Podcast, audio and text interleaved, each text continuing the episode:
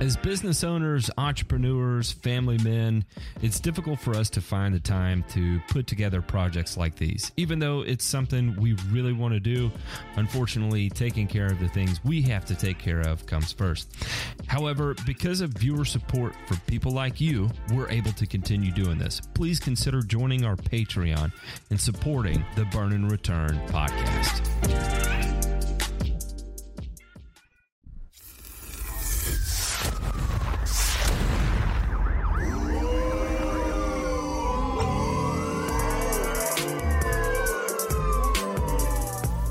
Listening to Burn and Return, a weekly one hour podcast covering news from the agricultural and turfgrass industries.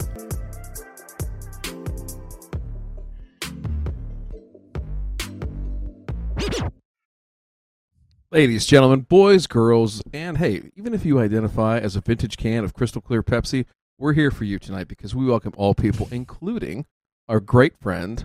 Uh, we've got Ray here tonight. Matt is off, but tonight we've got live via satellite from Germany. Actually, that's not true. It's just going through the internet, but just believe that we have a satellite uplink and he's military. He can set that kind of shit up. We've got uh, a gentleman who is incredibly well spoken, even more eloquently uh, well thought, and uh, he's about to have two children under the age of two. So I'm not going to talk about what he does best. I'm just going to let you draw your own inferences and take it from there. Robert Palmer, how are you this evening, sir? I'm good, man. I'm good. Thanks for having me, gentlemen. It is a honor, honor, and a privilege to be on the same stage with you, two fine gentlemen, this evening. Looking forward to these articles we're going to get in, and uh, yeah, just looking for a good night. Well, you know, the good thing, I'm, I'm, I'm glad that you're here because I think you bring a, a fresh perspective, and uh, it, will be good to have you here. I don't know that you'll get quite as riled up as what Matt will, so we'll see how the dynamic goes and everything like that. But you know, the best thing about being on the same stage with you is that we saved some money tonight because we didn't have to hire a stunt comer to come in for this, so that's good too. Now, without further ado, we'll dive into those articles. J Pink, roll that headlines footage.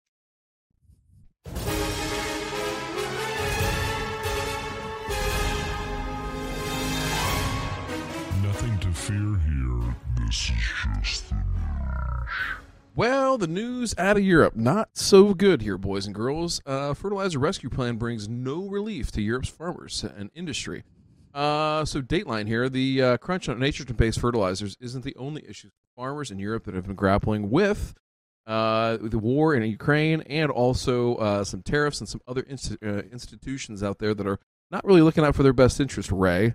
You know, the new communication simply fails to provide concrete answers to the shortcomings faced by European farmers.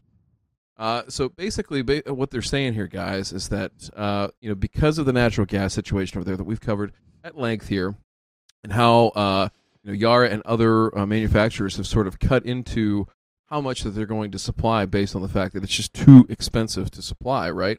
Uh, they kind of came up with this plan, right? That that the EU out of Brussels, right? That kind of collectively watchdogs and is supposed to shepherd through all the farmers and everything like that. They are trying to make sure that there's a plan in place to uh, for for fertilizer manufacturers to obtain their natural grass and keep everything running. So uh, the article goes on to say here, but the adopted text is no longer as explicit, with the commission instead pointing out that member states may prioritize the continued and uninterrupted uh, access to natural gas for fertilizer producers in their national uh, emergency plans in the event of gas rationing. So what they're saying here, guys, is that essentially, you know, they're they're giving them a pathway, right? They're giving the manufacturers a pathway. Hey, we can give you everything you want and everything you need. Maybe, we hope, but if there's a national emergency or if the government uh, in your home country or the EU decides that you don't need it, well, we're going to step in and say so. So again, we're on this energy situation, and Robert, you know, you're living in the middle of uh, epicenter of this right now. So I'm very curious to hear, you know, what what's the local, uh, you know, vibe, and what is the local uh, feelings around, you know, just the energy situation there. You know, gas prices, natural gas prices have shot up. People are worried that it's going to be a cold winter and all that kind of stuff. So, what are you seeing here and feeling there on the ground in Germany? You you hit the nail on the head, man. Um, most of the locals are just hoping for a warm winter. For those comments that you just made, um, the longer it stays warm, which it actually has been maintaining an awkwardly warm temperature, um, because the fuel prices uh, and the natural gas prices have increased easily uh, 30 to 50 percent in some of the regions out here. Um, luckily uh, for me, I, I am in the military, so I'm already rationed for fuel at a discounted cost. You know, we they removed the tariffs for us. So as a, you know, American here supporting the country in these times, I know it's a really stressful uh, period for the local populace. They're just they're hoping for a warm winter, and uh, the faith and um, government I can see is definitely swaying on how this will go. It's unfortunate. Yeah. Yeah. Yeah. so Ray, the part that I wanted to talk to you about here on this one is, um, you know, they talk about sort of the things we've talked about here domestically, right? Where they're not letting a crisis go to waste, and Brussels is saying that hey, there's an over reliance on synthetic fertilizers. We need to get away from this. What a great wake up call, guys! Right for us to be able to have this opportunity and to uh, usher out, you know, these types of products. And so uh, there's a couple of quotes here in the article that I thought that were interesting here. They say that fertilizers are notoriously overapplied across the EU, but there is a limit to how much nutrients crops can take in. A study in Germany found that only 61% of fertilizer is reaching wheat crops while the rest is wasted. No link or source on that study, though. So again, no uh, link or, you know, there's a- no link or source, and here we go with government coming in and literally creating a solution or mandating a solution for a problem that doesn't exist because Robert and Ryan, how many times have I said that, you know, growers and farmers and producers, they are Mhm. already, you know, basically walking a tightrope, even under ideal circumstances where if the amount of inputs that they put into a given hectare of, say, wheat exceeds the income that they're going to get from that Right. given area, it just doesn't add up because the way that these various governments talk, it's as if they think that the farmers just spray and spread everything willy nilly, you know, without regard. Whereas last time I checked, the fertilizer fairy and the herbicide fairy doesn't just visit their barn wave wave a magic wand and boom there's a pallet of fertilizer and a, and a hmm. drum of herbicide in that barn. I mean it doesn't happen. I mean I, No. it kind of chaps chaps my butt when i hear that oh there's waste there's over application where? I mean because even under ideal circumstances i know darn well that farmers are some of the least wasteful people I know. They just can't afford to. They Uh, can't and afford that's it. the that's the interesting part of the article is they talk about how you know farmers have bought substantially less fertilizer this year at those higher costs, right? And have basically said, "Nah, we're not going to do it." So, be interested to see if you know if these groups think that things come in more equilibrium, or their you know data or whatever methods that they're using to uh, substantiate these numbers about how much is wasted and not all that kind of stuff bears out here. But real quick before we move on to the next one, Robert, I mean, from a, a gardening standpoint, I know that you are a huge gardener, and for the folks that don't know, uh, turf is not your only thing, even though it's your nickname. Garden as a nickname is just not going to work for anybody, I don't think.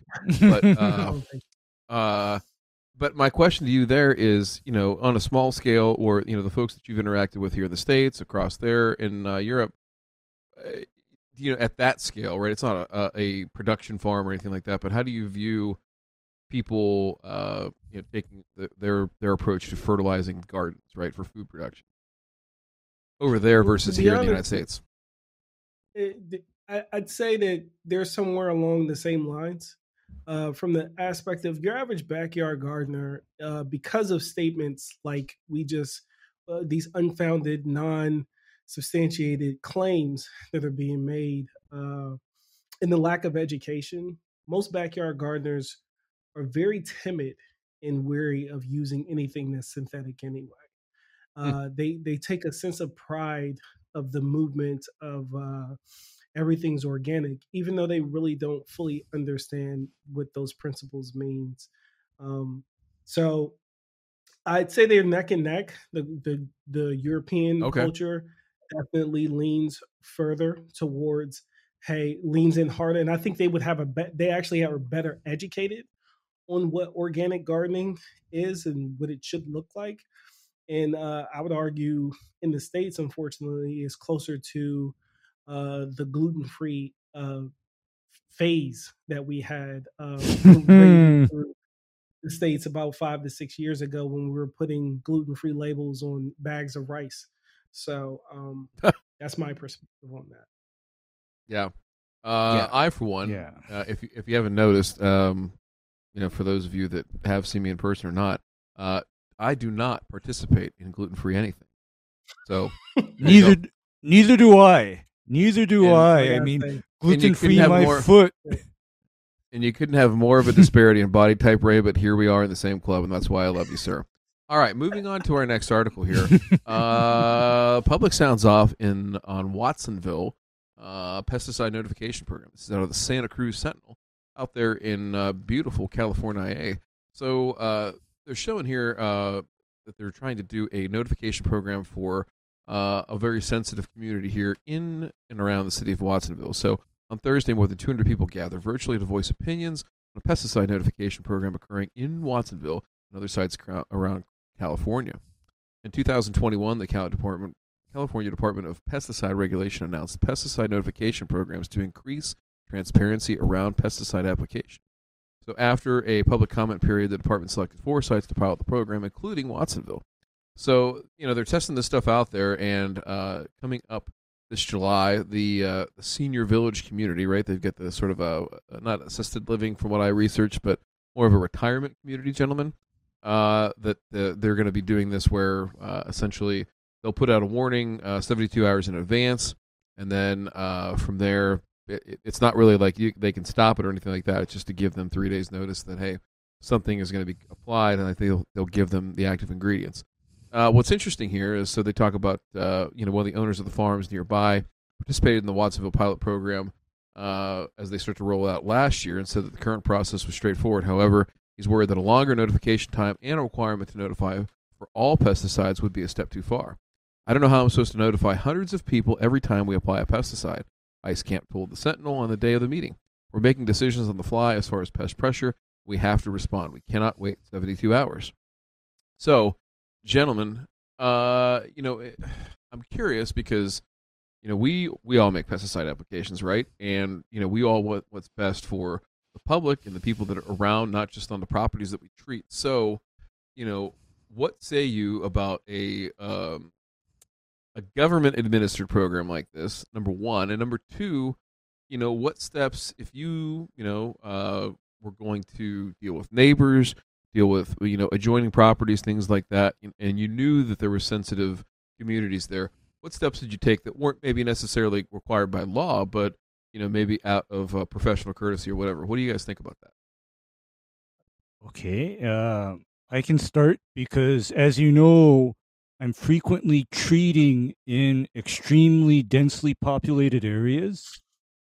And this all goes back to good product stewardship. Mhm. You know, for example, I am not that guy trying to make an application in a 15 or 20 mile per hour wind. I know some people that do. Irregardless, they get their hands slapped or worse. But every time something like that happens, it puts a real black eye on our industry and anybody that deals in pesticides because then the perception is oh, these people, they spray, they don't care, and we need to shut it all down and stop it all. So it's, and even on a day that is considered, you know, lower risk for drift, Mm-hmm. I do everything possible to mitigate and minimize drift. You know, because again, I I'm not, I don't want to be that guy where they see me working and there's a cloud of spray you know just coming off of that property and floating through the entire neighborhood i don't want to be that guy so and speaking to commercial growers and farmers i can tell you that the commercial operations they sometimes are their own worst enemy because i remember when seed corn research and seed corn production was really big here in Hawaii. And I saw something that just alarmed me. Never mind what it looked like to uneducated people. I saw a high clearance boom sprayer going through a corn plot, and the spray drift was incredible. You know, the spray drift was just going several feet beyond the field. And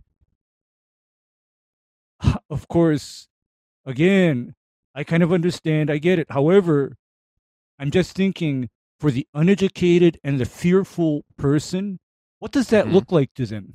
And oh, by Well, the yeah. way, as and, and as a result, seed corn operations in Hawaii are essentially gone. No more. Oh, because of because of the drift potential on those applications. Well, because of the drift potential and because essentially people got on the got on the asses of their you know, representatives and Uh, wanted it shut down. I mean, they wanted to write pesticide regulations in such a way that would make it virtually impossible for a grower to operate. And they succeeded. Because at, at last time I checked, Syngenta, DuPont, Pioneer Hybrid, etc., they all packed up and they left. They're gone. Robert, I mean, on the this perception side, like, well, and you're dealing with it now, probably with where you're at, I would think, right? What, how freaked out do your neighbors get, especially the uh the natives, right? Where it's like, holy shit, there's a guy out there with a backpack sprayer right now. Like, what's, what's the, the, the what is Time's the up, feelings? There you go. They're like, all right, So for me, um, I had to go through a very lengthy process to even do what I'm doing out here. They they put me through the paces for me to prove my competency in being Hmm. able to even start digging up and uh, reseeding this entire lawn. Um, so the Wow. neighbors at this point, uh, they've gotten used to it. I'm sure they're still interested when they see me doing things, but there's a sense of peace because they know that I have permission to do everything that I'm doing out here through the local um, public uh, work system that works out here. But the thing that disturbs me most about this article here, I will tell you, Ryan, is um, it, it lacks education, right? So we're opening up a Mhm. Pandora's box where you're putting a litigation on professionals who should be acting professionally, right? Not like what Ray just described. So if you're within the realms of doing what you're supposed to be doing as a professional applicator, and my man, he hit a nail on the head saying some things you have to react to in 72 hours, your crop is gone. So I think a, Yes. a better way, Mhm. a better approach for the government to do is maybe create some type of notification system. Like he said, how is he supposed to reach hundreds of people, potentially thousands of people, depending on highly densely populated areas? Pro- uh, develop a website or an app where this population that are interested, that are so interested in what's happening in their area, not only with the notification, but with some type of education on those things that those farmers are applying within regulation and properly.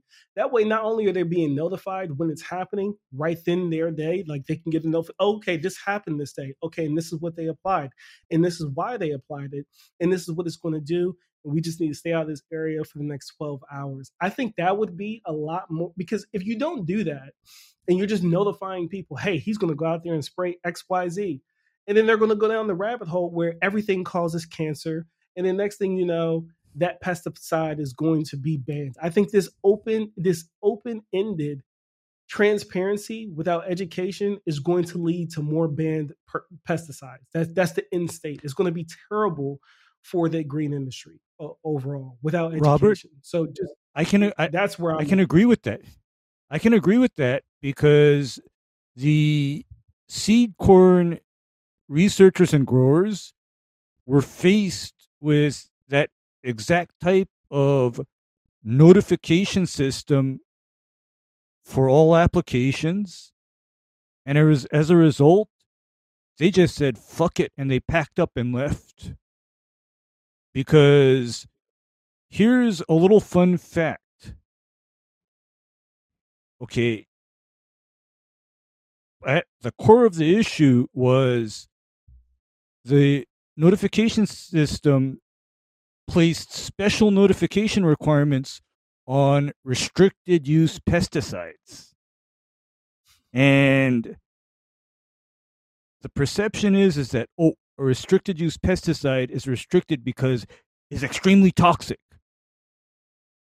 Yes and no, because here's a fun fact for you all that are following along. Did you know that the bifenthrin that you routinely apply to your lawn and around your house for insect control is a, rest- a federally restricted use pesticide once it is labeled for a- application to a growing agricultural crop. Did you all know that? Hmm. Bifenthrin. No. Okay? Everybody knows bifenthrin because that's like one of the most commonly used insect controls. But a seed corn grower, for example, needs to use bifenthrin to control certain insects in their crop. But that falls under the um, umbrella of restricted use pesticide requiring the special notifications and record keeping, et cetera, et cetera. So I agree with you, Robert. This is going to cause alarm with no context. You know, Yeah, there's no educate context because. Yeah, yeah, because this is all about putting all information in its proper context. And that is not being done. And by the way, I can't help but notice anytime there's a mandate to notify, that mandate is always put upon the applicator or the grower to put out those notifications. It is never put out on the authority that is mandating the notification itself. Well, and So in other words, part- go ahead. and and you know, and to me, that is essentially, to, to my eyes, that just looks like a a backdoor ban. Why don't you just tell me to my face that we're banning it, we're prohibiting it? Yeah, just just tell me to my face already. I mean, don't play games. because this whole notification thing is playing a game of incremental restrictions leading to total prohibition. No more, no, no less. educate, don't litigate. Yeah, I like that. The last thing I'll say there is I, I agree with you, Ray, on that last point. That I think we need to find a way, right, with the, with the system. And and California's committed ten million dollars here originally uh, to go out and do this, right? And I think it's something important where um, you know they have to get, uh, you know, if you want to get buy-in from people, right? If you want to have an opportunity to, to sell it to the people that are going to use it most frequently, um, it's got to be easy to use, right? Like, and I think you're going to see failures. You're going to see stuff falling through the cracks. So I would love to see a system where, um, you know, essentially you know, somebody could mark out their fields, have everything mapped out, and say, "Hey, we're going to treat this field today." And if you were a California resident or you're visiting or whatever, you can download an app, and it will track you by your GPS and say, "Oh, hey, guess what? You're entering a one mile, you know, one mile radius within." You know something that was applied within the last twelve hours, five hours, five minutes, whatever, mm-hmm. right? I think we can get there. I think that's a much much more approachable system, but who knows? I'm not in tech. I'm in tech. I'm not in tech. I just go grassroots. No, Yeah, you're, not in tech. When, when your aim This is- this is common sense. edu- yeah, when your aim isn't to educate and it's a backdoor ban, then you don't care about that. If you really just wanted to be transparent about what's happening, you would do exactly what you and I just said, Ryan. But to Ray's point, I don't think the end game is to educate and have more transparency. No. The end game is to trick you to think, oh, I just want to, hey, can I just search your car real quick? It's okay. You know, it's just a routine stop. And then next thing you know, Mhm. you're going to jail for the Mhm. next six months to three years. That that I'm your friend, and then now I'm not. I'm not your friend. Yeah, you see, no, you, you know what, Robert? Uh, I'm glad this is coming from you because, Robert, it was Veterans Day, right? And first of all, I think this needs to be said. Thank you for your service to our country and to our world. Okay? Thank you. But My pleasure. Thanks, guys. speaking to your point about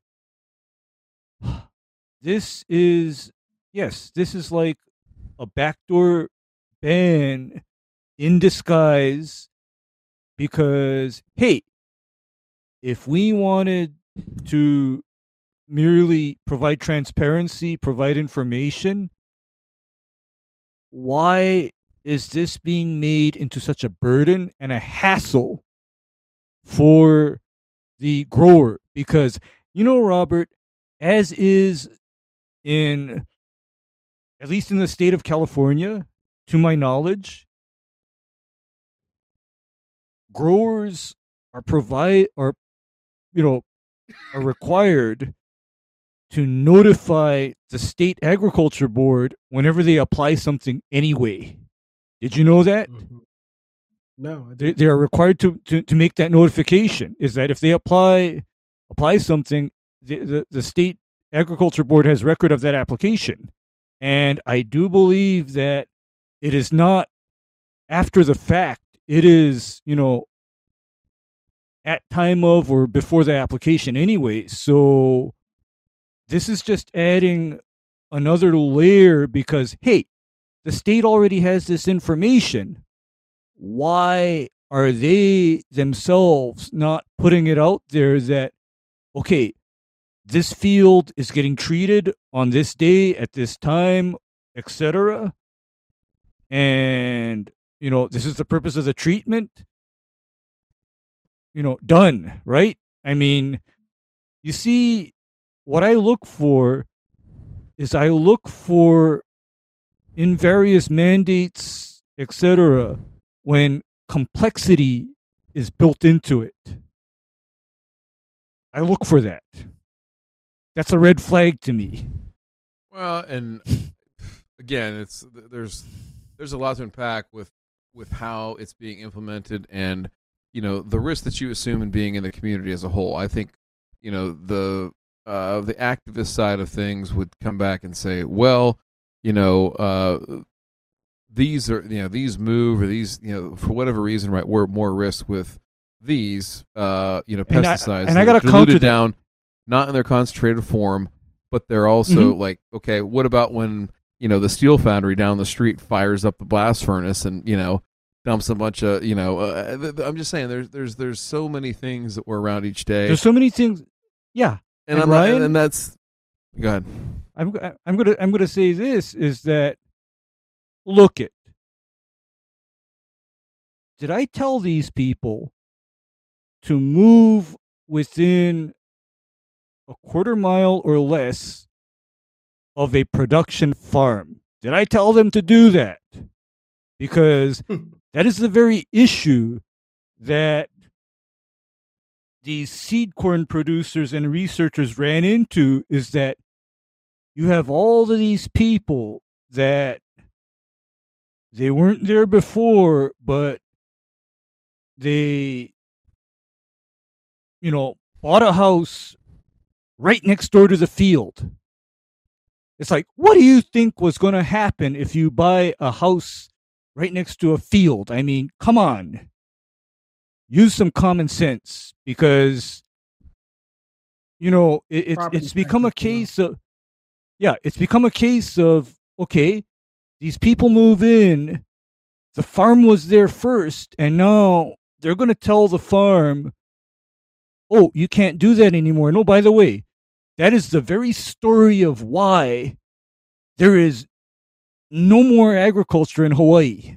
None. The only thing that exists uh, are gourmet organic greens. I mean, Ray, that- I that's think the only you're- agriculture that, ex- Gourmet that exists here. I mean, that's the only agriculture that exists.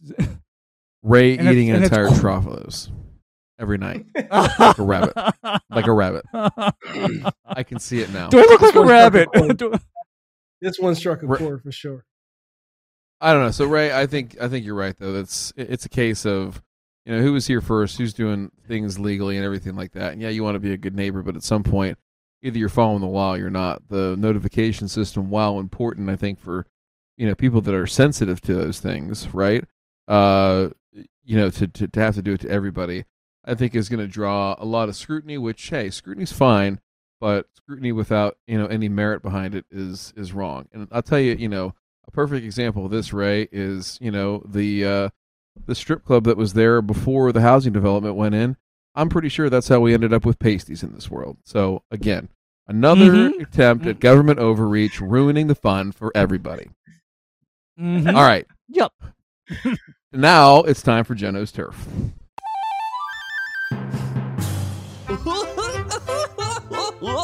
Joe knows turf. Hi, I'm Joe. I'm gonna give you a bunch of accurate turf facts today because Joe knows turf.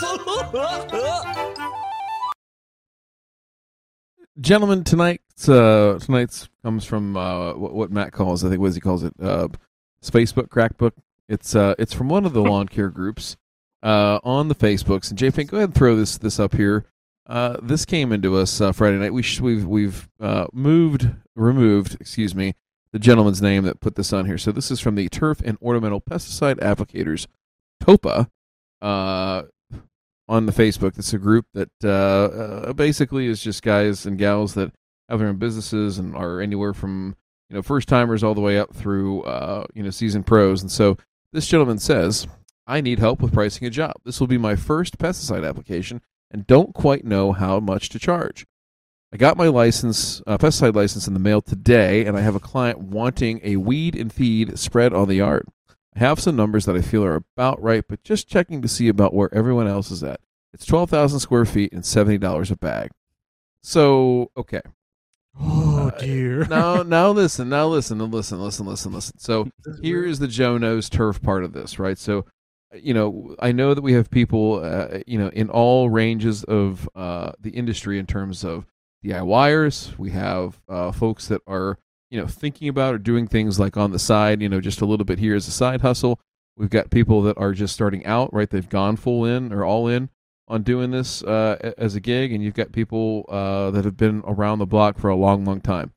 I don't think it's. I think it's always a healthy exercise to understand pricing and to understand where the market's at. So, for this particular exercise, right?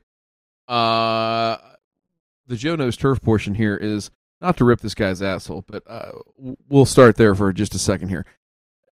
Listen, just because you have people wanting you to do this, and just because it's your first day with your license, first week with your license, even your first year for your license, you have got to fucking crawl before you run. Okay, so understanding the why, right?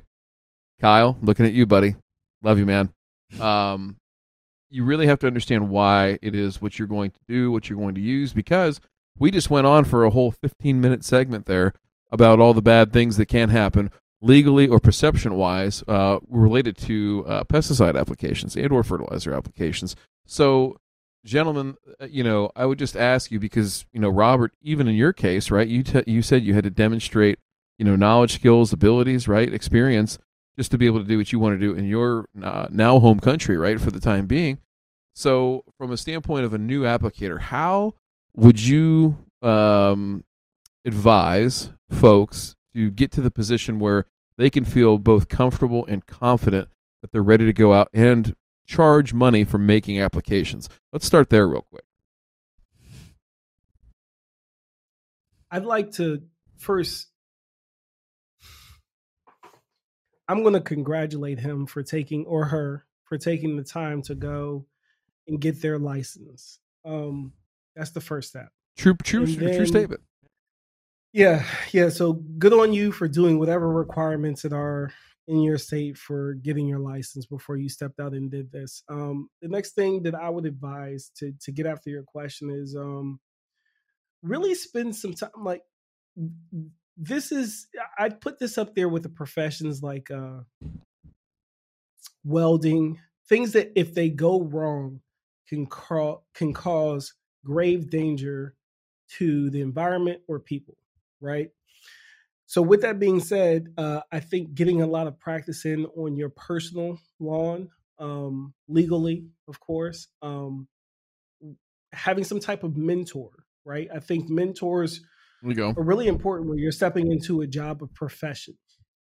Mentors not on the internet, but a local professional that you can reach out to. Um, a good example would be my buddy Aiden, right? He's, I think he's 17 now, 18 now, and he's had a mentor since he was 15. And uh, that person was able to pour into them that the things and the trials and tribulations and pricing things out and doing things that just made sense economically from a business perspective. Um, the prices that he threw up and the and the the amount of square feet that it, it leaves me with so many questions, of course, as, as I imagine everyone in the chat. And we're we're here to be nice and not necessarily tear him a new one or her a new one. Um, but I, get a mentor. That, that I think that's what I can. that's the solid. Get a mentor that you can go to, talk to, whether it's at your extension office or uh, your buddy that owns a company, so where you can lean on these people privately, not put it out there into the interwebs because you're going to get. I think that it had maybe 52, 52 comments on there. Oh, I could only imagine what those comments were saying, and I, I doubt Some any of them ones. were very. Yeah, they, they weren't very uh, kind in trying to drive him and guide him because this is a because he he's got it halfway right or she has it halfway right. They have their license. So whether it's a side hustle or something they're really trying to fully lean into, one thing that I have to to to to really take my hat off to is that you took the time to go get your license. There you go. Everything else after that, you need a mentor. That's what's clear to me. You need someone in your corner that's going to help guide you through whatever you want your business to be. And it's very clear that you lack mentorship. Now, Ray, I want to tack something on to this question for you. First, I want to say something. That is a fucking phenomenal point. And it can't be overstated enough, right? That the reason that people are here watching us and the people that we have around us, right? We're not just spewing this stuff out because it just came to us in some premonition or, you know, some uh, David Koresh, uh, you know, Branch Davidian uh, prophet like way, right? Like that, that that shit didn't happen, right? We we've learned and we have built out networks of people and resources that we trust implicitly, and we always challenge, though, right? We always want to get better, and so I think that's a it's an important piece of that. So Ray, real quick, you know, Mhm. uh, with with the time we have left in this segment here, what would your advice be on this person getting comfortable, confident to enter that marketplace, and two, a little bit about just pricing strategy for somebody who's new. Just you know a couple two three uh, tangible things right that they should have in mind when they start to look at pricing for their own services not the green dock uh, you know listen either you're going to have me take care of your lawn or i'm going to cut you with a scalpel well, you know, first of all, you know, this guy or this gal, good idea for him to first of all know his material cost per thousand square feet. Also, he needs to have a handle on his hourly or daily overhead. Because when somebody starts talking to me about, oh, this material costs, you know, so many dollars a bag or, or bottle, I'm like, okay, what does that cost per thousand square foot? And what are all of your costs for you to be out there that day uh, making that application? What are all of the costs? And lastly, is on top of that, Ryan, and this is my favorite part, is Yep. after you've paid for your material, after you've paid for your overhead, uh, what do you think you are worth? Okay? What do you think you personally are worth? I mean, are you doing this job at cost or A lot. do you want to be able to make a living on this? I mean, that those are my questions because I, you know, have answers for those questions for myself every time I take a job. And lastly, on the on the mentorship thing, I cannot agree more. You need to have somebody who is not a chuck in a truck, but is a guy who knows what's going on, knows what he's doing, kind of be your mentor. And oh, by the way, I had very good mentors, but those mentors were an unlikely group of people because I gravitated towards the sod producers and the golf guys. Oh. Okay, I didn't gravitate towards the lawn and landscape people. I went towards the sod producers and golf guys, and that's why I have a different understanding of you know turf grass management. Well, and and I think that's it too, right? Varied experiences, right? When that's one thing that chaps my ass, right? I will say that is this whole idea that we are siloed. Like, hey, lawn guys, there's nothing that you have in common with golf guys, and golf guys, there's nothing you have in common with sports turf guys. Bullshit. We're all taking care of the same crop. Now there are nuances, Yeah. there are differences, there are things that you need to learn, right? That are specific to that discipline, right? Of a home lawn, whether it's a high end one or you know, um, you know, the drunk uh, soccer mom who you know rips eight ball lines in the school pickup line, but that's irrelevant, right? All those lawns matter, right? All lawns matter, right? And all grass matters. Time's so up. It's over. there you go. Matt Martin telling this guy, listen, go out and get yourself a mentor there, sir. I'll make a reply on there and, and, and we'll see. But every some of the comments on there were just outlandish. Not like picking on there was some there was some that were picking on the guy, but a lot of it was just like oh man, like like arguing about liquids versus granulars and li- listen, that's the last thing I'll say on this is you you expose yourself when you said, "Hey, somebody I'm going to do weed and feed on Bermuda in mid-November." Bro, Bro, the last thing we need to be talking right now is pricing, right? You know, um, Mhm. the license. He's licensed or What- she's licensed. what- what do they t- what do they stay on those uh, you know those prostitution sting cops episodes, Ray? It's only illegal until it's not illegal until you agree on an act and a price. This guy would have been damn near illegal in that case. So, all right, moving on here, we're going to jump over to the birds.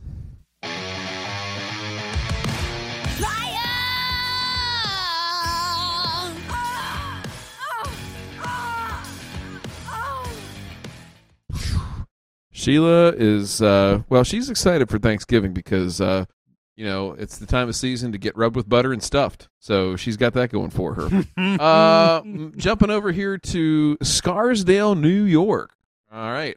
So um, Scarsdale, I, I, we had an, uh, a, an article linked up last week, and I don't think we got to it uh, because of time constraints. But uh, Scarsdale, New York, uh, they put it to a vote here uh, this past election day uh, regarding uh, banning pesticides uh, and their use on public grounds, on village grounds, right? So, as trustees preter- turn their attention to the potential pesticide ban midway through the evening, Deputy Mayor Randy Whitestone began the public discussion.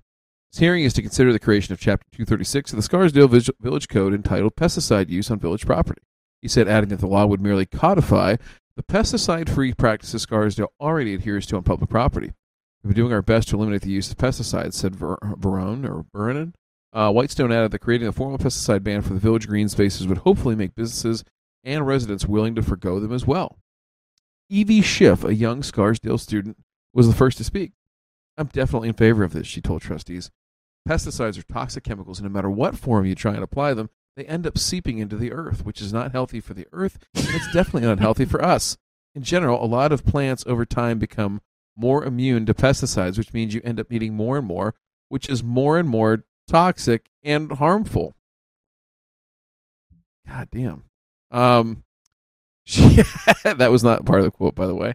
She added that pesticides can also affect the health of Scarsdale's youngest patients at the municipal pool, as children run often in the grass barefoot. Michelle Sterling, chair of the Scarsdale Conservation Advisory Council, thanked the trustees for their willingness to consider turning the ban into law. It's not always easy to be a leader, but we've got to. We've been doing this for many years now. I want to thank all of you for taking this next step and helping us be a leader in this area.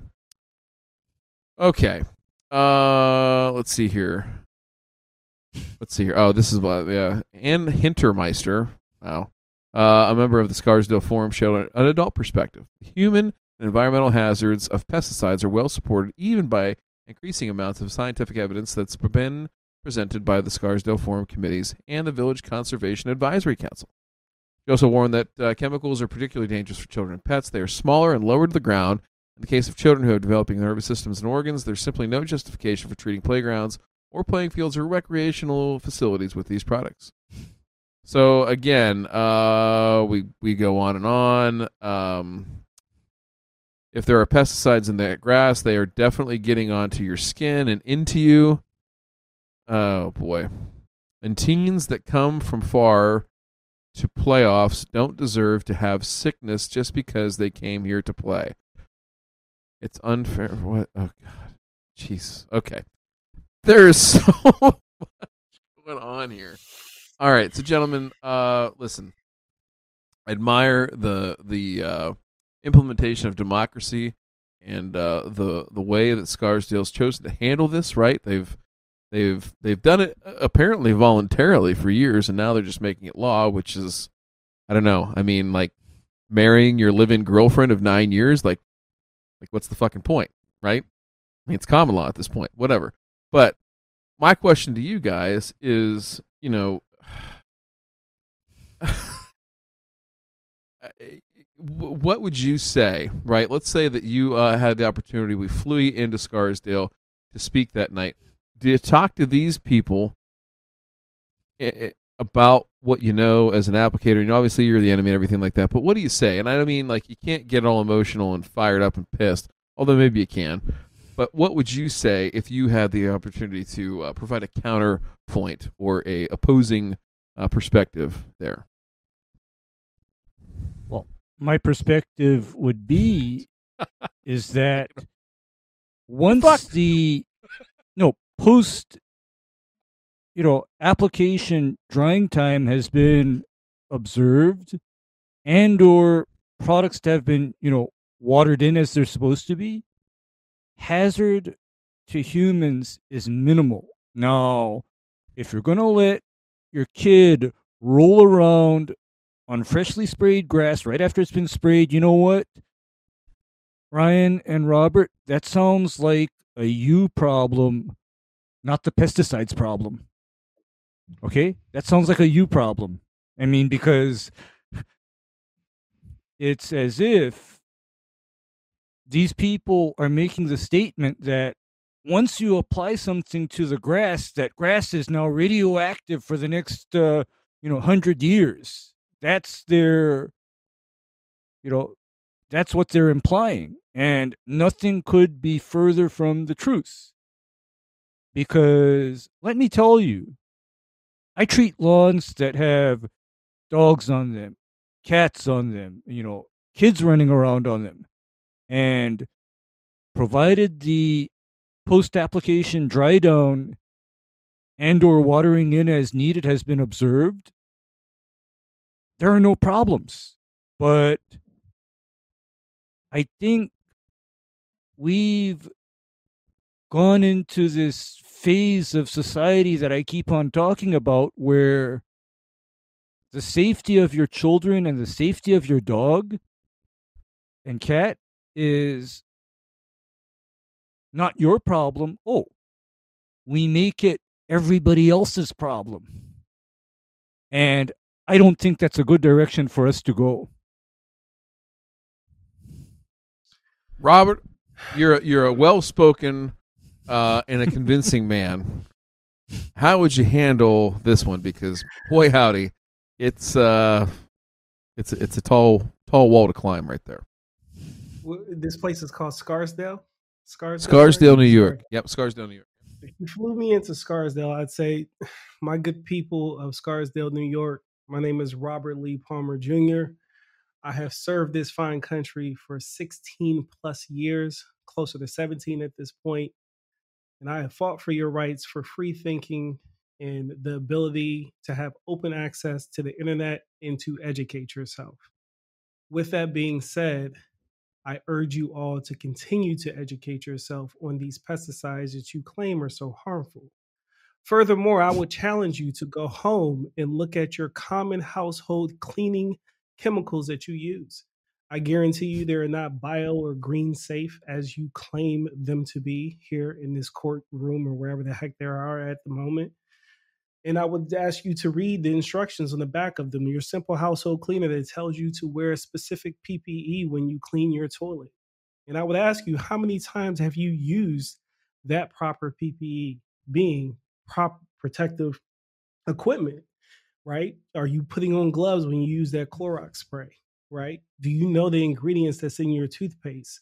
Do you know the ingredients that's in the Subway sandwich that you just had for, for lunch and dinner?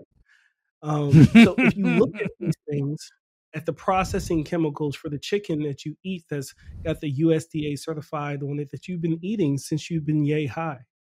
I, I, I urge you to continue to educate yourself and look a little bit deeper. Uh, there's this thing called the material safety data sheet. You should really get into that, read into it, and see what the actual science says, rather than what your mom and dad are telling you or some anecdotal information they picked up on a Twitter or a Reddit feed. Thank you for your time. That is all. That's what I would say. To Mic drop. Boom. And I would literally Uh, drop the mic. So uh, I mean, I I think that's important, uh, and it, yeah, like just that whole point of have some free thought and where are you getting your sources? Just teaching critical thinking again. I'm not saying that we're 100 percent right. I do want to share, um, this thing here. Let me throw this over to Jay Pink real quick. He could throw this up. So it, it's interesting that they they made that mention the the uh, one lady there about. You know they're going to get it on their skin right? And i want to talk i want to get a Mhm. little bit deep here. This is a little bit of a a joe knows turfish here. We'll dive in on our on our burns because i think this is important. This is a study out of nc state that was completed i want to say a couple years ago. And what they were looking at here gentlemen was uh, dislodgement of active ingredients of pesticides right? And so dislodgement means yeah could you rub it on a soccer ball? Could you, uh, you know, skim across there? You making a slide tackle in soccer and get it on your leg? What are we dealing with here? So, what's interesting is they chose 2,4-D. And Ray, I'll let you talk about uh, KOC, right? The adsorption potential of a particular uh, product, but also too, can you talk for a minute about uh, 2,4-D's adsorption potential, right? And explain KOC real quick, and also the solubility of 2,4-D relative to many of the other herbicides that we currently use. Okay, first of all, KOC is how attracted a given molecule is to other materials. And secondly, 2,4-D as a rule is relatively water soluble in its most common form. And I'm assuming now, uh, Ryan, this would be 2,4-D amine. And Yep. here's a little interesting fact. The more hydrophilic or water soluble a particular chemical is, the less easily it passes through skin. So the more water soluble something is, the lower the rate of dermal absorption versus if a pesticide is solvent based or more solvent and oil soluble, then your rate of absorption through the skin is a lot higher. Mhm. But the other point of a product being water soluble as being potentially good is if I had to mitigate the hazard from a three way application on an area used by the public, the steps I would take, for example, would be make the application, let the product dry, and then as soon as practical within the next 24 hours, irrigate, let dry, and reopen. Perfect. Because and that's that the whole. time, Go ahead. and at that time, Ryan, what would happen is any product that has not been absorbed into the weeds or the grass will have been flushed off the surface where here's what happens to that remaining 2,4-D, etc. It is mm-hmm. bound to the soil, and then immediately microbes start digesting and degrading that remaining residue. You won't find it in the 60 days from now. It'll be totally gone. Exactly. Yep. And so, JPink, throw that chart back up real quick. Let's walk through this. So, uh, we'll throw this up in the show notes too. It's a really interesting thing to read and learn about. And again, them using uh, such a um, soluble uh, active ingredient, right, was important because I think they were trying to highlight that, hey, okay, here's about the worst it could be. Because number one, this is the most widely used herbicide in turf grass. And number two, it's also one of the more uh, soluble products, meaning that when you re-wet it, the propensity for it to be transferred or dislodged is much higher, right, than one that doesn't or is not nearly as soluble. So, if you look at this chart, uh, they did this in two over two years, right? A couple different treatments, one in 2014, another in 15, right? So, as you look across the chart, the DAT there, so zero DAT, that's days after treatment. So they're looking at that the first day, right? And they're looking at it right after they treated it. How much can they dislodge? So we're looking at hybrid Bermuda grass, so uh, you know probably a shorter height of cut, so less leaf surface, and we're at 2.3% of AI, 9.9% on perennial ryegrass, which is probably a little bit taller, a little bit more biomass right up on top. So the propensity to have more uh, AI is present. So an hour after treatment, though, we go down all the way to one tenth of one percent from 2.3% on the hybrid Bermuda, and then down to half a percent on the perennial ryegrass. Now we take that across. This is unirrigated, so they've not taken and put any irrigation on this whatsoever. The following day, well, interesting thing that they found here, gentlemen, is that that re-wet from dew, right? That's really the critical period because we're usually out of the reentry interval by this point, right? The following day, one day after treatment, but the dew that's on the ground, that's sort of that critical period where there could be the the highest uh, chance that you would have outside of somebody just walking through the spray, which we've talked about that before, and the idiotic nature that people uh, seem to have around these materials, right? Uh, hey, Mhm. why is that guy? Why is that guy in a full Tyvek suit spraying? Hmm, let me walk up to him and ask him real quick. But anyway, Jeez. it's that it's that day after. So as Ray was saying, Ray's strategy is damn near perfect, right? The way to re- reduce this, right, and get it down to sub one percent, right, the day after. And yeah, there is dislodgeable residues. People will go crazy and probably say, "Look, look, look, look! There's still something." Like, yes, but you know what? You're exposed to all those other things in the same, you know, in similar quantities, right, of other carcinogenic chemicals and things like that. I'm not Mhm. trying to sit here and gaslight you. I'm just saying, like, we've evolved as a species in, li- in in spite of all the terrible shit that's around us. And let's be honest, it's gotten better over the years. Let's be honest, it's gotten a lot fucking better than it was a couple hundred years ago. Way know. better. I mean, my goodness. Man, I'll tell you what. There's nothing that goes uh, goes well with my water like some lead pipes or, or lead uh, lead pipes with my water, and uh, you know I don't know what else. But anyway, point here is you know this is something that we all need to be aware of, and this is the kind of research that you should be keeping up with, so that you can answer these questions appropriately, right? And that little Jimmy isn't going to come to Scarsdale and come to the playoff game and get himself sick. You know, it's probably when he comes over to the homecoming dance and dances with your daughter and takes her out afterwards. He's got something to worry about, right? Jimmy 2,4-D Okay. works just as good as penicillin. Keep that in mind. we hope. All right. We can only hope. All right. Uh, hey, you know, Dan, you know, go dancing with the dean's daughter. You know, weird things happen. I didn't Mhm. I didn't ask for it. It just happened. Uh, so all right, moving on here. Let me jump back over to articles. And the, hey, uh, so the pesticide double standard, boys.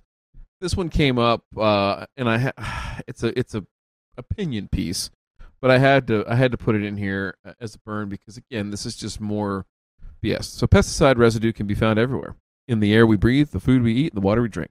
A growing body of evidence suggests that herbicides, insecticides, and fungicides cause approximately 20,000 deaths and 385 million poisonings worldwide each year. Okay. Uh, they also linger in, dec- in the soil for decades, harming soil fertility and leading to emergence of herbicide-resistant weeds that threaten biodiversity. And yet, despite these negative effects, industrial agriculture still relies on pesticide use. In 2017, global pesticide use had grown to 4 million tons per year, an increase of nearly 81% since 1990.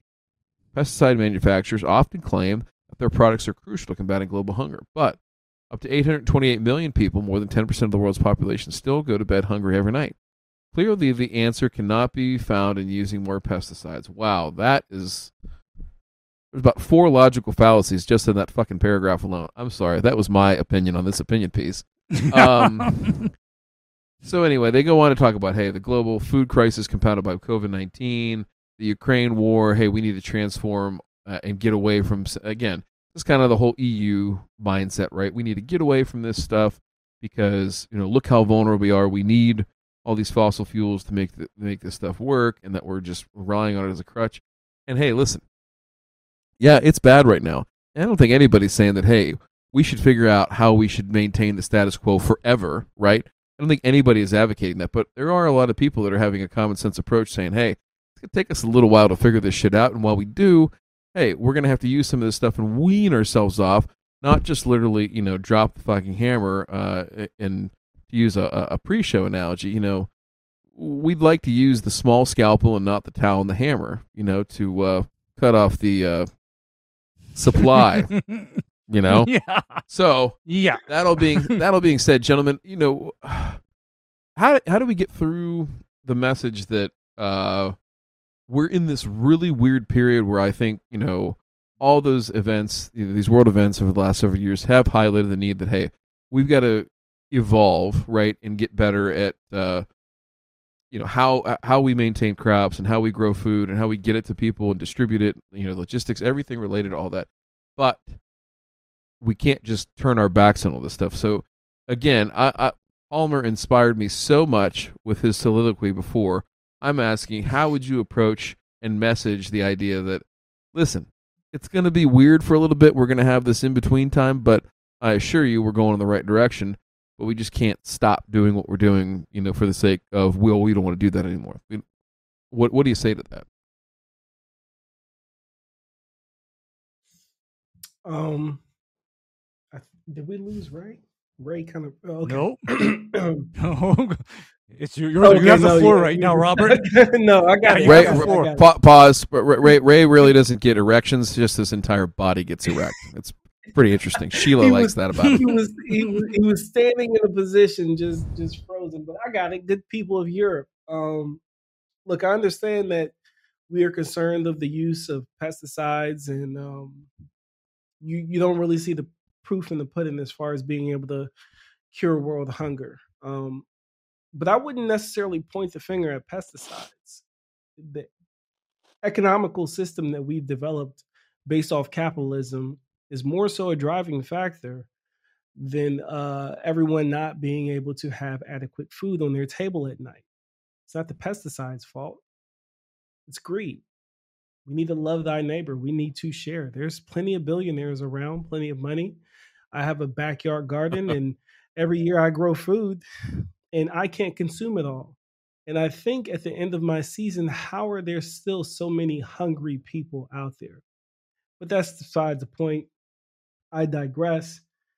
We have to take incremental steps to get to this goal that you so desire. Um, we're continuously doing scientific based research on the best way to do that. And quite frankly, if we just stopped doing what you ask us to do, that number of 10% of being able to be fed would increase to 30% because we would have huge crop failures globally and you would be even hungrier than you are today. Drop mic. Okay. Yeah.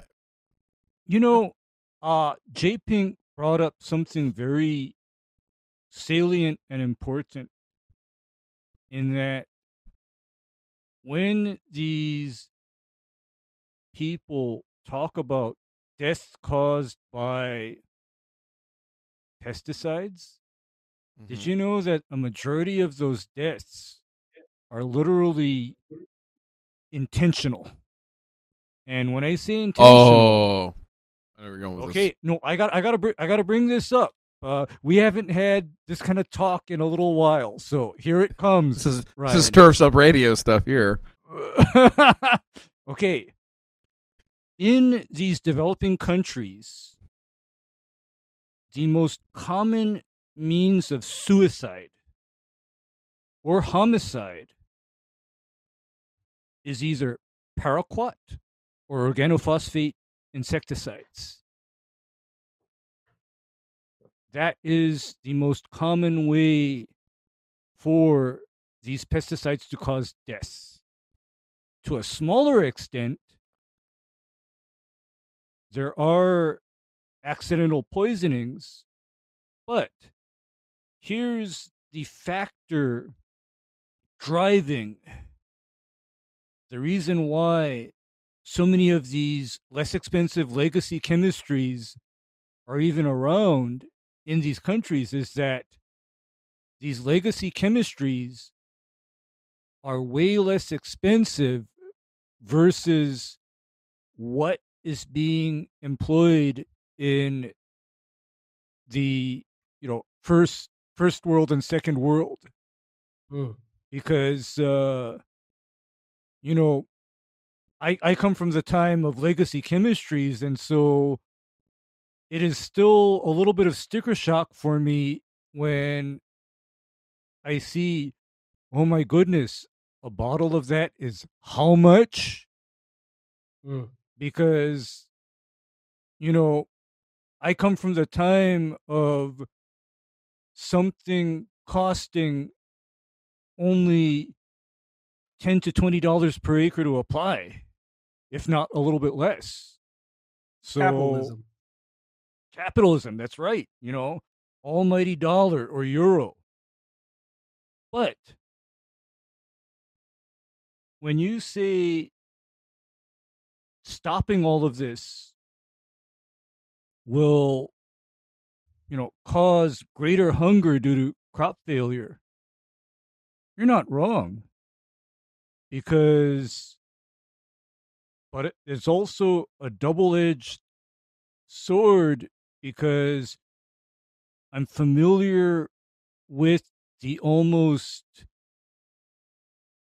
organized crime type relationship that big agro has with these growers where I'm familiar with the terms of sale and usage on a lot of these uh, genetically modified seeds. I mean, you think you uh, got involved with the, the Yakuza or the Mafia with the way that, you know, the terms of usage are written because my They don't look goodness at either though.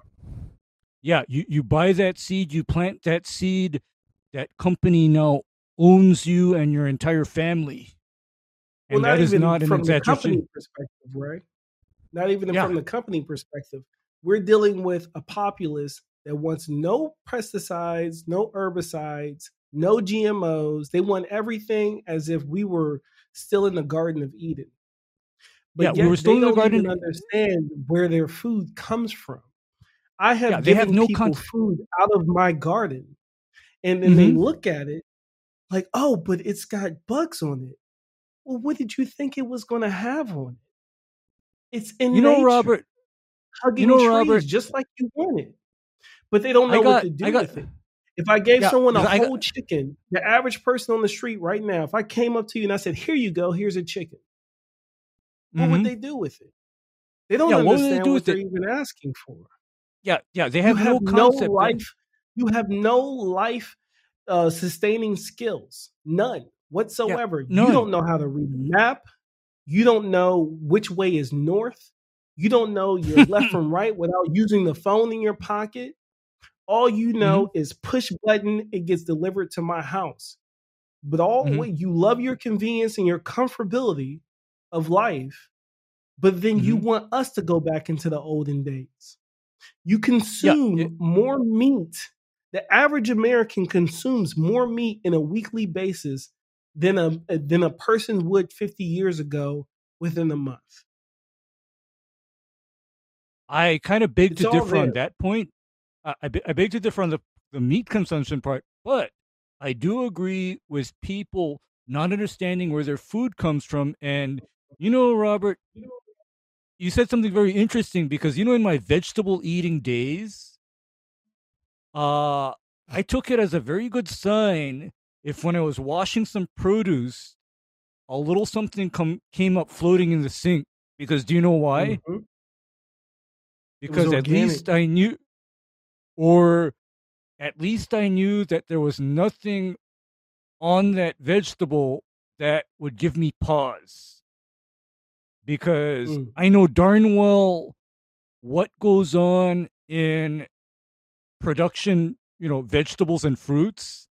And my God, I've known for the longest time that whatever they do on you know, no fruits and bugs in it. vegetables. No, whatever they do on fruits and vegetables, sure as hell ain't allowed on a playing field or even on your home lawn. Did you know that, Robert? It ain't allowed. I, mean, believe because because and then it's got like a know- 30 day cycle before you can consume it. Yeah. no, it's got a thirty day cycle before you can even re-enter that field. Oh wow. yeah.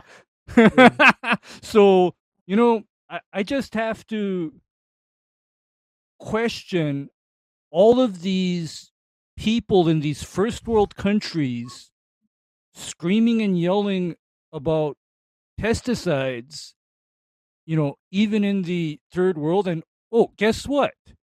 My answer to them is very simple. Well, let's see. You banned or disallowed these materials in your home country, but by not allowing it there and still wanting to consume the produce and the products that are dependent on those same pesticides, you all have just exported your problem. Mm-hmm.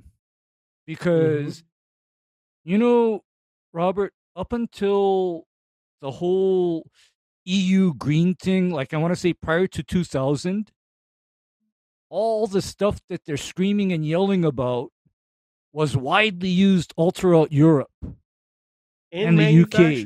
Big old Bayer.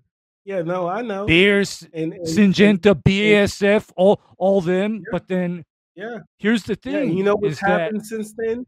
You have these companies out in Poland and uh what used to be Ukraine, um, Mhm. where, like you said, it just became exported type manufacturing deals where they take these things that are illegal now in the EU Mhm. and then um you order it from these other countries. That's that's what they're Right. doing here. Not to snitch Yeah. on anyone or anything like that, but you know, I've been here I- know what enough to figure out how these guys are still having beautiful lawns without any issues, and it's always a way. You just export Yeah, your you- issue. It's like the it's like the prohibition era. You you you, yeah you export your issue and alcohol illegal, and what happens? Chicago becomes the most Time's infamous up, it's city. Well, well, Matt Martin said it's over, so I'm gonna stop. Yeah. Matt Martin says we're, we're done. We're on to the next thing. So listen, uh, no, I, I, I think it's it's one of those situations, right, where uh, there are so many voices and there's so much stuff, right, that uh, gets spun in a way that uh, portrays this industry as bad. And listen, like, if if there were better ways that worked and there were better ways that were commercially viable, uh, if there were better ways that you know kept food on our table uh, and roofs over our heads, right? The people that do this for a living, then I think we'd be doing them. I think it's not a mess, uh, you know, not something where people are shunning it. So we'll see how it goes, but we've got to get through this weird in between phase and uh, keep moving forward. That's all we can do. Yeah. Speaking of moving forward, Yeah. let's jump into those returns, JPink. La la la la la la la. La la la la la la la. La la la la la la la. La la la la la la la. I'm back. All right, so let's jump in here to one of the bigger issues uh, of the week, right, as it pertains to uh, uh, turf and natural grass. Uh, in the NFL here, the NFL Players Association is calling on six venues to change their current playing surfaces, saying that the turf in these stadiums is statistically higher in game injury rates involving non-contract and non-contact and lower extremity injuries.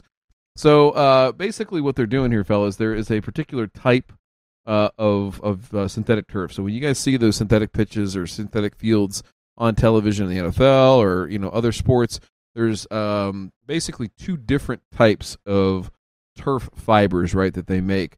Uh, one is a monofilament. It kind of looks just like a blade of grass, so it's one piece of yarn that's stitched up through the backing. And it sticks straight up. The other type is what's called a slit film, and I'll see if I can get a good picture here uh, to show the difference. But the slit films are what the NFLPA is really, really worried about, right? Because uh, they've got research, internal and proprietary research that we do not get to see, uh, that shows that there are higher rates of in- injury instances on uh, those particular services. And so, you know, I guess it's an interesting thing here where uh, the players are basically saying, hey, you're creating an unsafe workplace for us, right? And we're going to pitch a fit, right, until we get our way. So, uh, you know, the owners have, have, have kind of piped up here uh, in the last uh, seven days. I think it was earlier uh, this past week here where they went and said, oh, hey, we've got our own data. And our own data shows that there's no difference in injury incidents between synthetic turf and natural grass. Or it's actually what I think they what they meant to say. They took one slide and basically kind of combined a whole bunch of different injuries and said, look, they're actually getting closer. Whereas the line was statistically significant before, now uh, as of the 21 data that, that they have, they are saying that those things are not an issue any longer. And so, um, you know, I guess from uh, I, I want to hear some reaction from you fellas, and then I'll give a little bit more background on this here. But uh, you know, the guys in the NFL do they have a leg to stand on? Pun fully intended. I think they do. Um, you know, even in, when you go to a hospital, there are certain standards for the employees. Um, one of the most interesting ones were like ergonomics, right? Um, I left the medical field and I went to uh, explosive ordnance disposal technician, but one of the um, certifications that you get in the military hospital is uh, HIPAA, um, not HIPAA, um, JCAHO standards and uh, uh, something like CAP, CAP accredited for your labs. And when you do those inspections, it's it, it they implore you in order to pass, you must have ergonomically sound uh, workspaces for those employees. Things like carpal tunnel, you have to have like adequate seating areas, proper seating, um, desk to ratio profiles. That's when you'll have like your mouse pads that have the rest on it for your wrists and when you're typing. So even in the civilian world or in the army world, within the civilian aspect of it, there are things that you must make sure that your employees are being reduced from extra risk of becoming injured while they're doing their jobs. So I think they have a leg to stand on, and they should definitely stand on that leg and continue to press the issue, um, and make sure that they have adequate playing surface areas. Um, that's not going to lead to injury because that's a that's a way of life for them. That's their lifestyle. That's their livelihood. And if you're putting Yeah. something in that could that could threaten that, you know, where my career could have been ten years long, now it's shortened to three years, and you know, what, what A lot of money. do to the lineage? Yes, a lot of money and generational wealth that could be handed down to your family members. You've just jeopardized my whole lineage as far as I'm concerned because of you and your artificial turf. I, I think they have a leg to stand on. They should lean in. But it's coming from the owners that transfer of wealth, right? Nah, come on, we want to keep it because you know, you know, we're NFL owners. I mean, we're only Yeah. we're only worth several billion dollars, you know, at the floor. Yeah. Right? I'll bet- I'll- Ray, what do you think? Capitalism. That came full circle. Capitalism. yeah, yeah. You know, I love capitalism. Don't don't get me wrong. I'm just saying there's a there's a line in the sand we need to draw, right? I think that overall, uh, what does the data show? That Mm.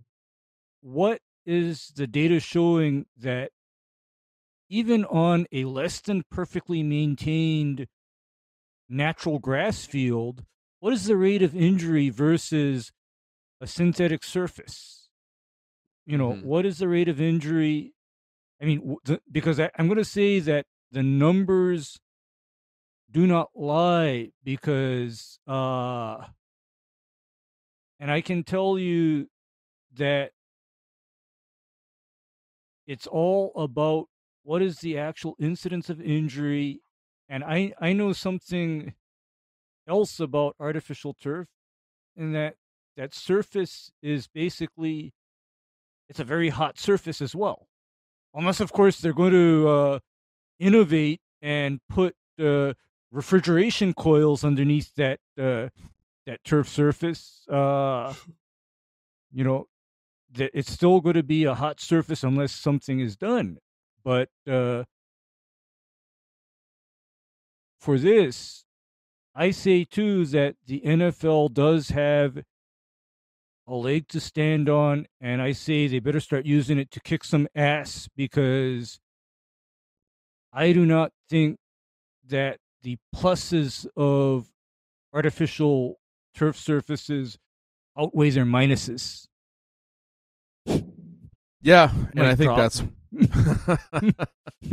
and that's that's part of the issue, right? Is that you know th- there are uh, you know certain parts of it that allow these facilities to to be more than just sports stadiums to host multiple events and things like that, but there's also a lot of that that's taking place in natural grass, you know, uh, facilities as well as well. So uh, the players are are right to push this issue.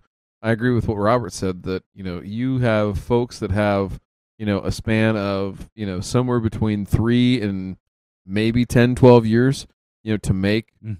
their money and their kids money and their grandkids and so on right? Generational wealth. And if it is you know in some way shape or form taken away from them simply because well hey we wanted to have you know the latest and greatest synthetic turf uh you know the the the, the economics just don't bear out there right? And not only that but you know it's a kind of dehumanizing way to treat your workers. I mean imagine that right? Imagine if you're you know an electrician or you know you own elect you know uh, a uh, you know electrical installation service something like that you know have a bunch of electricians working for you. Say you know what? Hey i know that uh, you know you want those insulated boots but you don't need them i mean the boots the regular steel toes i give you they're fine. I mean something bad could happen could happen but statistic it's statistically insignificant the fact that you may you know die or use you know uh you know be able to use your legs any longer right in a professional capacity right? So it just it doesn't jive right? It doesn't jive with you know what we expect out of uh you know our employers what we expect out of you know any place where we're there to make a living. And i think that's one thing. I think the other part of this that's really concerning right that uh is kind of going under the radar right now is the fact that uh, you know so this one particular type of turf, this slit film. JP, go ahead and throw those pictures up if if uh, you got them ready and handy there. So this is the particular stuff in question that is uh, sort of concerning. Is they've split. Uh, there you go. Look at that. Oh wow, look at that too. Uh, these uh yeah look they're just they're going off this particular type uh where they take the individual fibers and they kind of break them apart right? The idea is is that this uh the more fiber surface right here uh wider apart essentially is going to help hold the infill the rubber pellets you see flying up when they're on the field. Hold that down a little bit so there's not so much spray. Things stay where they should be and so that you still have you know essentially the same amount of uh shock attenuation, right, on the surface, generally speaking. It's also easy for you to get your cleat stuck in more easily so than uh, you know some of the other ones that are out there, the the uh, monofilament turf, and there's also a hybrid version of this where they mix this one with the slit film, and it's actually just a little bit safer. So, long story short, is this, fellas, is that by calling out the slit film, the NFLPA, you know, they've they've they've highlighted an issue, but now at the NFL level and in you know college and even in NCAA or excuse me in, in, in high school things like that, you've got people just in the last you know day or so that are going to their sports field managers and saying, "Hey, why did we put this shit in if you knew it wasn't safe?" And here's the thing: nobody really knew that necessarily going in. This data is still proprietary and confidential to the NFL. The NFL conducts all this surveillance with their teams through the medical staffs, training staffs, right, and football ops staffs. Time's up. It's Nope. over. Time's up. It is over, Matt, because you're putting guys that take care of the guys and gals that take care of these fields for a living in a bad spot by saying, "Hey, this is messed up. This is wrong. What did you have to do with it?" And in many cases, they didn't have much to do with it, or even if they did and had an outsized role in that, they didn't have access and weren't allowed to see this data. So it's a really, really weird time. I hope, I hope that we can figure this out uh, in the short term. And uh, last thing I'll say is this: is that uh, you know I was going back and forth with people on Twitter this week. The 2026 World Cup is here in the United States, and they are going to play in some of these big stadiums. A few of them that are closed in, that are domes, right? And there is a uh, ton of research, probably the most non-golf related natural grass research that we've had in the states uh, since the '94 World Cup, where we were trying to figure out the best ways to grow grass in uh, that's, that's suitable for FIFA level competition and do it in some weird spots. So all that being said, uh, interesting enough, and we'll see what happens here. JPink, let's look at that uh, last return here real quick here. And what a great story here. I, uh, I I'm encouraged by this. That shows that there's still good people in the world. Uh, Robert and Ray. Uh, so basically, uh, there's a gentleman here that's taking care of the Wilson Bridge Cemetery. He's volunteered his time. Nearby neighbor Randy Studler figures he spent more than 600 hours and 450 gallons of fuel mowing, clearing, and taming the 5.7 acre landscape at the Pioneer Graveyard in recent years, as well as spraying moss and mold covered headstones, taking care of it. Earlier this month, the Army veteran mowed the entire site and planted approximately 60 handmade wooden crosses in time for Veterans Day. All those labors of love were going before he retired a few weeks ago at the age of 74 from a five decade career operating his flooring business. So he's been doing this on the side, apparently, uh, as he's run the flooring business, but now he's 74, retired. I can't imagine working that long. Ray, I just hope I live that fucking long. Uh, and now he's out there taking care of everything. What would you expect from an Army veteran, Robert Palmer? I mean, hands down, hands down to that man. He already served his country, and now he's serving his fellow brothers. That's in the ground, brothers and sisters. That's in the ground. Um, the only thing I could say is that you know I hope that he uh, was running that through his business so he can get him a nice tax deduction along the way while he was doing while he was providing his selfless service because that's that's money, right? That's money that could have been going into his business. It could have been going on a vacation to wherever he, you know, so desired. So y- you need to get that back somehow. Um, even though you're doing it from the kindness, goodness of your heart, um, he deserves some type of compensation. In the way that the world is today, I doubt anyone was giving it to him. So I hope that he was claiming that pr- properly within this business. But hats off to that man. If I'm, it, it, and that story inspired me into the way where, you know, my goal is to have some sort of landscaping, lawn care type business. Um, I'm definitely going to consider myself more of a boutique type of dealer when I'm done because I don't need a whole bunch of accounts. I just need enough to make a very honest living. But if I so happen to be in a position to provide services like that to a, a veterans burial ground where, where, where I'm able to lay my head down, uh, that man has definitely inspired me to pick up that uh, torch for him and continue to carry it. Uh, I love what he's doing out there. Um, and, and he did it in quiet, right? He didn't need to blast it all over where and say, hey, look at me, look what I'm doing. Um, he just did it in honor. And that's what it's all about. It's not charity if you have to make YouTube videos for your 300,000 followers and share them out Um, on a uh, weekly basis, right? Yeah, right? I'm- Exactly. You know, y- I- Exactly. you don't get any respect, and you know, whatever. If you got to do it, so be it. But you you lose a little bit. You lose the ump for me when when when you do something to do it, but then you got to record it and put it on social media so everyone, hey, look at me, I'm doing it. You lose a little bit Yeah. of respect from me, and hey, I'm just a guy, so who cares if you lose my respect, right? But um, I don't. I, it's kind of like um, all the Memorial Day posts and Veterans Days posts that you see when they roll around 9/11, like every other day of the year. Um, you don't think of us until this one day, and it it doesn't hurt my feelings, but you don't really see me engage in those things, um, other than making a dedication inside of a video. If I just so happen to be dropping a video on those days, um, I, they they don't really hold a lot of uh, a weight with me. Um, it's Well, like I- the day when you have your birthday and then everyone says happy birthday to you on Facebook and you know they don't even call you anymore. They just say happy happy people you haven't heard from in years. So it's just it, it just all fits into that same category for me. It's Well- meaningless at that point. I think I, think the, the the couple things I'd follow up with there is uh, number one that uh, well well three things.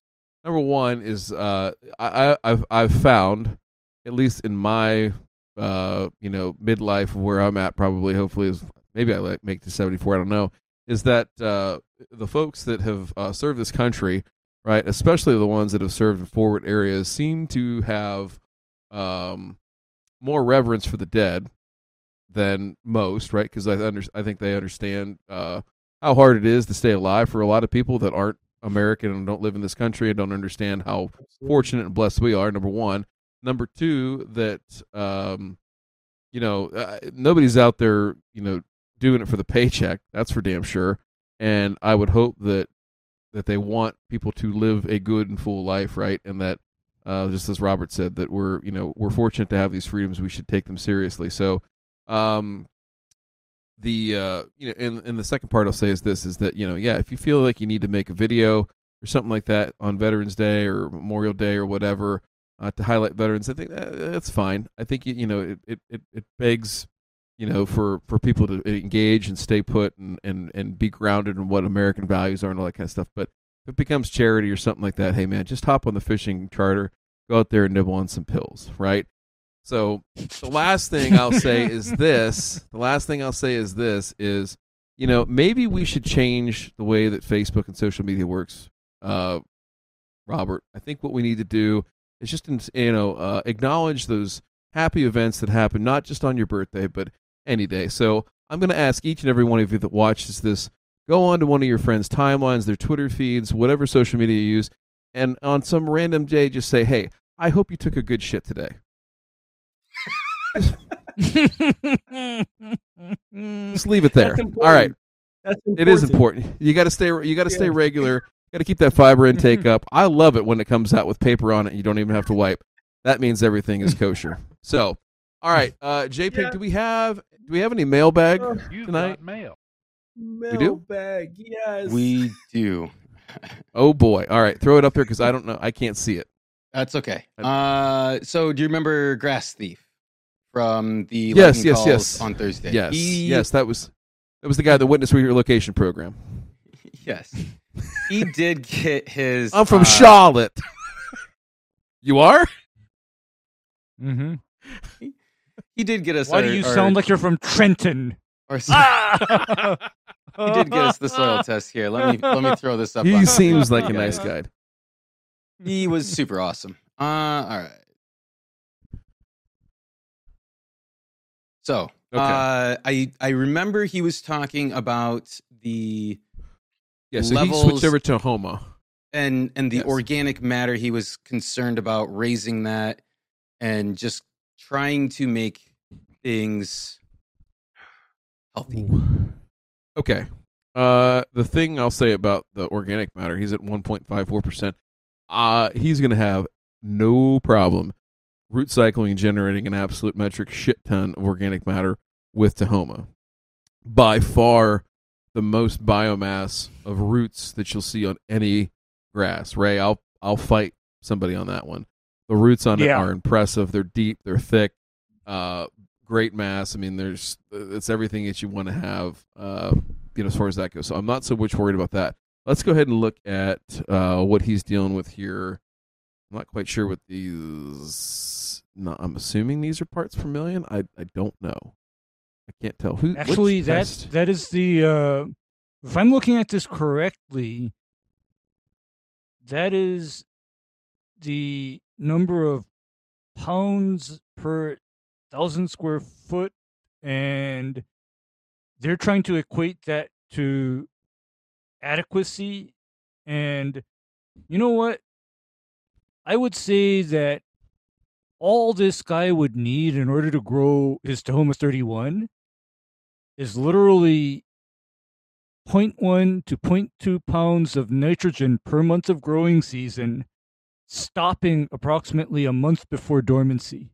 That's all he needs because he doesn't have an issue whereby his potassium is on the floor, his phosphorus is on the floor. No, he doesn't have anything particularly out of range or inadequate. Uh, only wild card would be is if he starts to collect clippings, then he's going to need to consider adding in potassium and phosphorus to compensate for what he's removing. But other than that, if he's he's this is just talking about mowing a lawn and fertilizing it without doing any of that extra stuff, then all he needs is just nitrogen and don't worry about adding quote unquote organic matter because the only thing that I've seen come from adding organic matter or attempting to add organic matter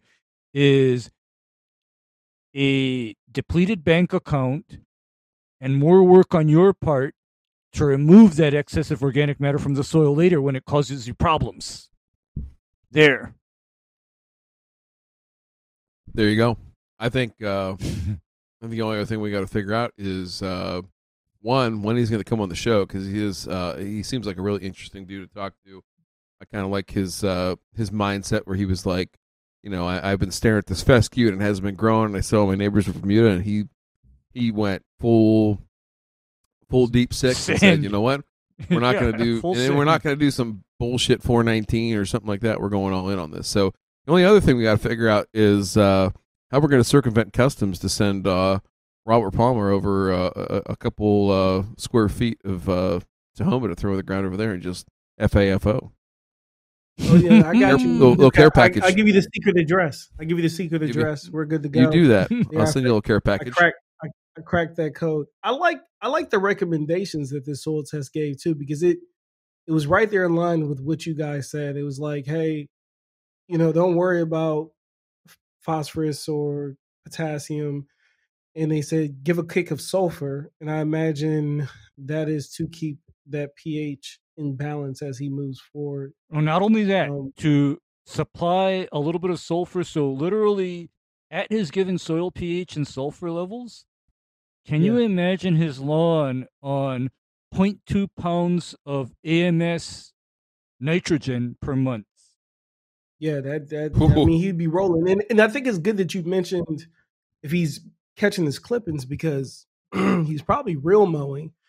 And um I don't know. So here in Germany it's weird because they don't ever they never recycle. Like that's like bad juju. They they've been convinced and doctrinized to where mulching is like the the the, the devil's fruit itself. So they catch all Really? their clipping. Um yeah, it's weird, right? Um so You know, but I, I- he may be cl- catching clippings and i think it was good that you put up put out hey if you are doing that and i think it's worth mentioning ray if he is catching his clipping it's not like he has to go out with phosphorus and potassium throughout the entire year right? He just needs to focus on a good application in the spring or maybe uh actually, spring what and needs uh, to be done- to- what needs to be done is not so much soil load so much as just apply small you know amounts in coincidence with nitrogen because got you the nitrogen will will you know drive uptake of the phosphorus and the potassium. I don't Okay. like the idea of people pounding P and K one In time a year Two times just with the hopes that it'll last that long. I mean, it's because Okay. you know that just doesn't make a lot of sense. Uh, my preference is to have it. That's common practice, right? That's what that's what they're being told and taught. the easy Yeah, button, but then right? no, or actually, that's the that's kind of like the old way of doing it, which Mhm. is fine and good if you're dealing with something where you cannot get in there and make additional applications. But I'm just saying that if you are growing Bermuda grass, you are making small nitrogen applications throughout the season. That's just how how you maintain Bermuda. It's opposite of a cool season grass where you cut your in in the summer and you got to take it back up in the fall. I mean, if he's growing Bermuda, he's fertilizing from late spring until about a month before dormancy. He's just constantly feeding, feeding, feeding in small amounts. So it's a little Yeah. bit different. Yeah, yeah, yeah. Okay. No, I think that was especially when he goes back and listens to this. I think it was good to flesh that out for him, assuming it's a Yeah, him. you know, it, and the the oh, it is. It, it's a it's this guy where let's see. What do you think, Ryan? Trenton or Newark? I'm gonna say Which one that, is uh, it? that our friend has seen some shit in his day, and uh, we'll have to we'll have to keep it Mm, squarely on squarely on lawn care. Uh, he may have gotten in a fight. Yeah. or two. I don't know. I, I'm just I, Oh, I, okay. I, I'm I'm postulating here, but you know, hey, he, he seems like a nice Because, guy. I'd like to talk to him. because he because he doesn't sound like he's from the Carolinas. All right. I mean, Now he doesn't sound he's- like uh, BB or he any sounds of those like guys. he's from. No, eh, he sounds more like he's from the. uh Let's see. How shall I say it? The Italian part of Jersey. Hey, there you go. Mm. There you go. But not Jersey Shore. Just Definitely saying. Not that. So, Enough said. All right. Jersey Shore. Not and- doing- yeah. well, gentlemen, hey, listen, this was fun. Uh, Robert Palmer, sincerely, uh, first, thanks for being on here for uh, you know for filling in for Matt. I know he wants to be back soon. He will be back soon. But uh, what great, uh, greater way to have uh, somebody sit in his chair for the night, uh, all the way seventy five hundred miles away from Ray and me in the middle. So hey, we made uh, we made a worldwide DeMay sandwich tonight. Gosh, it feels good, it. boys. Thank you so much. we'll see you guys on the next one.